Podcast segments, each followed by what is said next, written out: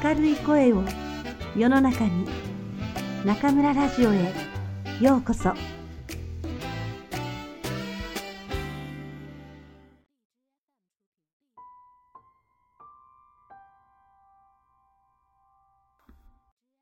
正直、松浦弥太郎。正直、親切、笑顔。正直親切とは、人生の理念といえる僕の大切なルールであり、目指すものであり、迷った時の道しるべでもある。そこにもう一つ加えたいことがある。それは笑顔である。僕は正直親切笑顔を人生におけるルールにしている。本が好きな子供だった。特に好きだったのは伝記。野口英世、リンカーン、キューリー夫人、ガンジーといった偉人伝だ。小説よりも実在の人物の物語に惹かれた。とはいえ、子供時代は野球も好きだったし、自転車で出かけたり、外で遊んだりするのも同じくらい好きだったと思う。じっくりと本を読み始めたのは中学生。すべてに疑いを抱き、きっと素敵なことを探し始めた頃だ。誰かの人生や先人たちの行いに何かのヒントがあるのではないか。そんな気がして毎日のように図書館に通った。もしくは習い事をサボっては本屋さんに行って、立ち読みも随分させてもらった。はじめはやはり伝記を読みまくっていたのだが、やがて道がそれた。デール・カーネギーやナポレオン・ヒルのような自己啓発の始祖が書いた成功哲学もかなり読んだ。エドガー・ケイシーのような精神世界の本、果ては聖書やお経まで読み漁るようになった。ちょっとでも素敵かもしれないと思うところには、どんどん引っ張られ手を伸ばして影響を受けた。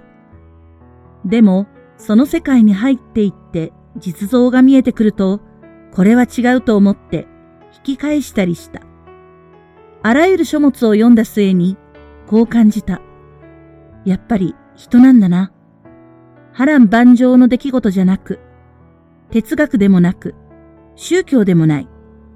僕が求める素敵なことを教えてくれるのは生身の人なんだと漠然と感じた。正直親切とは、花巻の山口小学校のために、僕のメンターにもなった詩人の高村光太郎が書いた言葉だ。ある日、展覧会で額に入ったその言葉を見たとき、僕は初めてきっと素敵なことを見つけたような気がした。感覚的にこれが真実だと思った。自分がどうあるべきか、どうありたいか、どう生きたいか、答えに近いようなものが分かったと感じた。生活のスタイルは人によって違う。できるできないというのは才能によって違う。お金持ちの人もいれば生活苦の人もいる。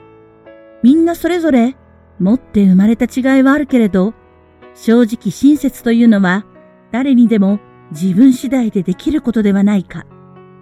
誰に接するときも正直親切という生き方を貫けば、あれこれと悩むことはなくなる気がした。正直親切に生きれば、それだけで十分なのかもしれないという気持ちになった。正直親切という理念を自分の目標にすればいいと思った。この言葉に出会っていなければ、今の自分はなかったと思う。正直親切は、未だ色あせることなく自分の中に刻まれている。それどころか、年を取れば取るほど、この言葉は輝きを増していく。僕の職業は正直親切であるとさえ思っている。おそらくそれは大人になればなるほど正直親切であることの難しさを思い知るからだろう。正直な顔はできる。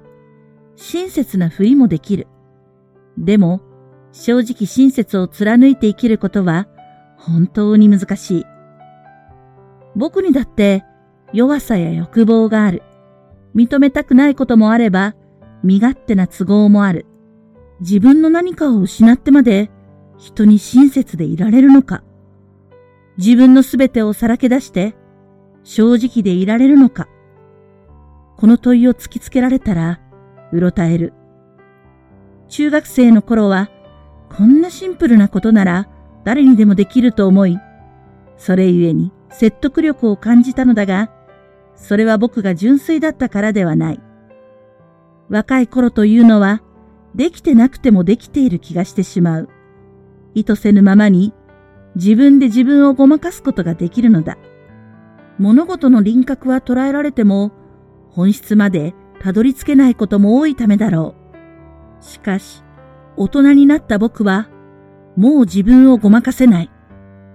ごまかしの効かない目で自分を見てみれば、僕はまだ完全なる正直親切にはほど遠い。きっと素敵なことをまだまだ我が物にできていない。だが、できていなくても正直親切をいつもお守りとして持っているだけで、随分違う気がしている。何があっても自分が立ち返る場所がある。自分には人生の理念がある。そう思うだけで安心できるのだ。例えば、人とコミュニケーションをとるとき、正直親切を常に心がけ、大切にしていれば、人に何かをもらうのではなく、自分から相手に与えることができる。自分の仕事のすべては、正直親切が下支えになっている。つまるところ、正直親切は僕の原動力と言える。僕たちは皆、人と関わって生きていく。その際には自分の意思をきちんと伝え、自分は何を大切にしているかをわかりやすく表明し、分かってもらった上で協力し合う方がいい。その意味でも、正直親切という言葉はお守りになる。松浦弥太郎という人間が何を大切にしているかを実にシンプルに伝えることができるからだ。生涯お守りにできる言葉に巡り合い、抱きしめていられるのは幸せなことだと感じている。僕はたまたま高村光太郎に教わった正直親切だけれど、人それぞれぴったりの言葉にふさわしいタイミングで出会う気がする。そして笑顔である。言葉の通じない外国にいても、今そこで自分が何もできなくても、笑顔だけは人に与えることができるだろう。少し乱暴な言い方だけど、何があっても大抵のことは笑顔で解決できると僕は思っている。病気だって治してしまうだろうと思っている。僕はいつでも笑顔でたくさんのことを乗り越えてきた。だから今こう思う。正直親切に笑顔を加えたい。正直親切笑顔で生きてゆく。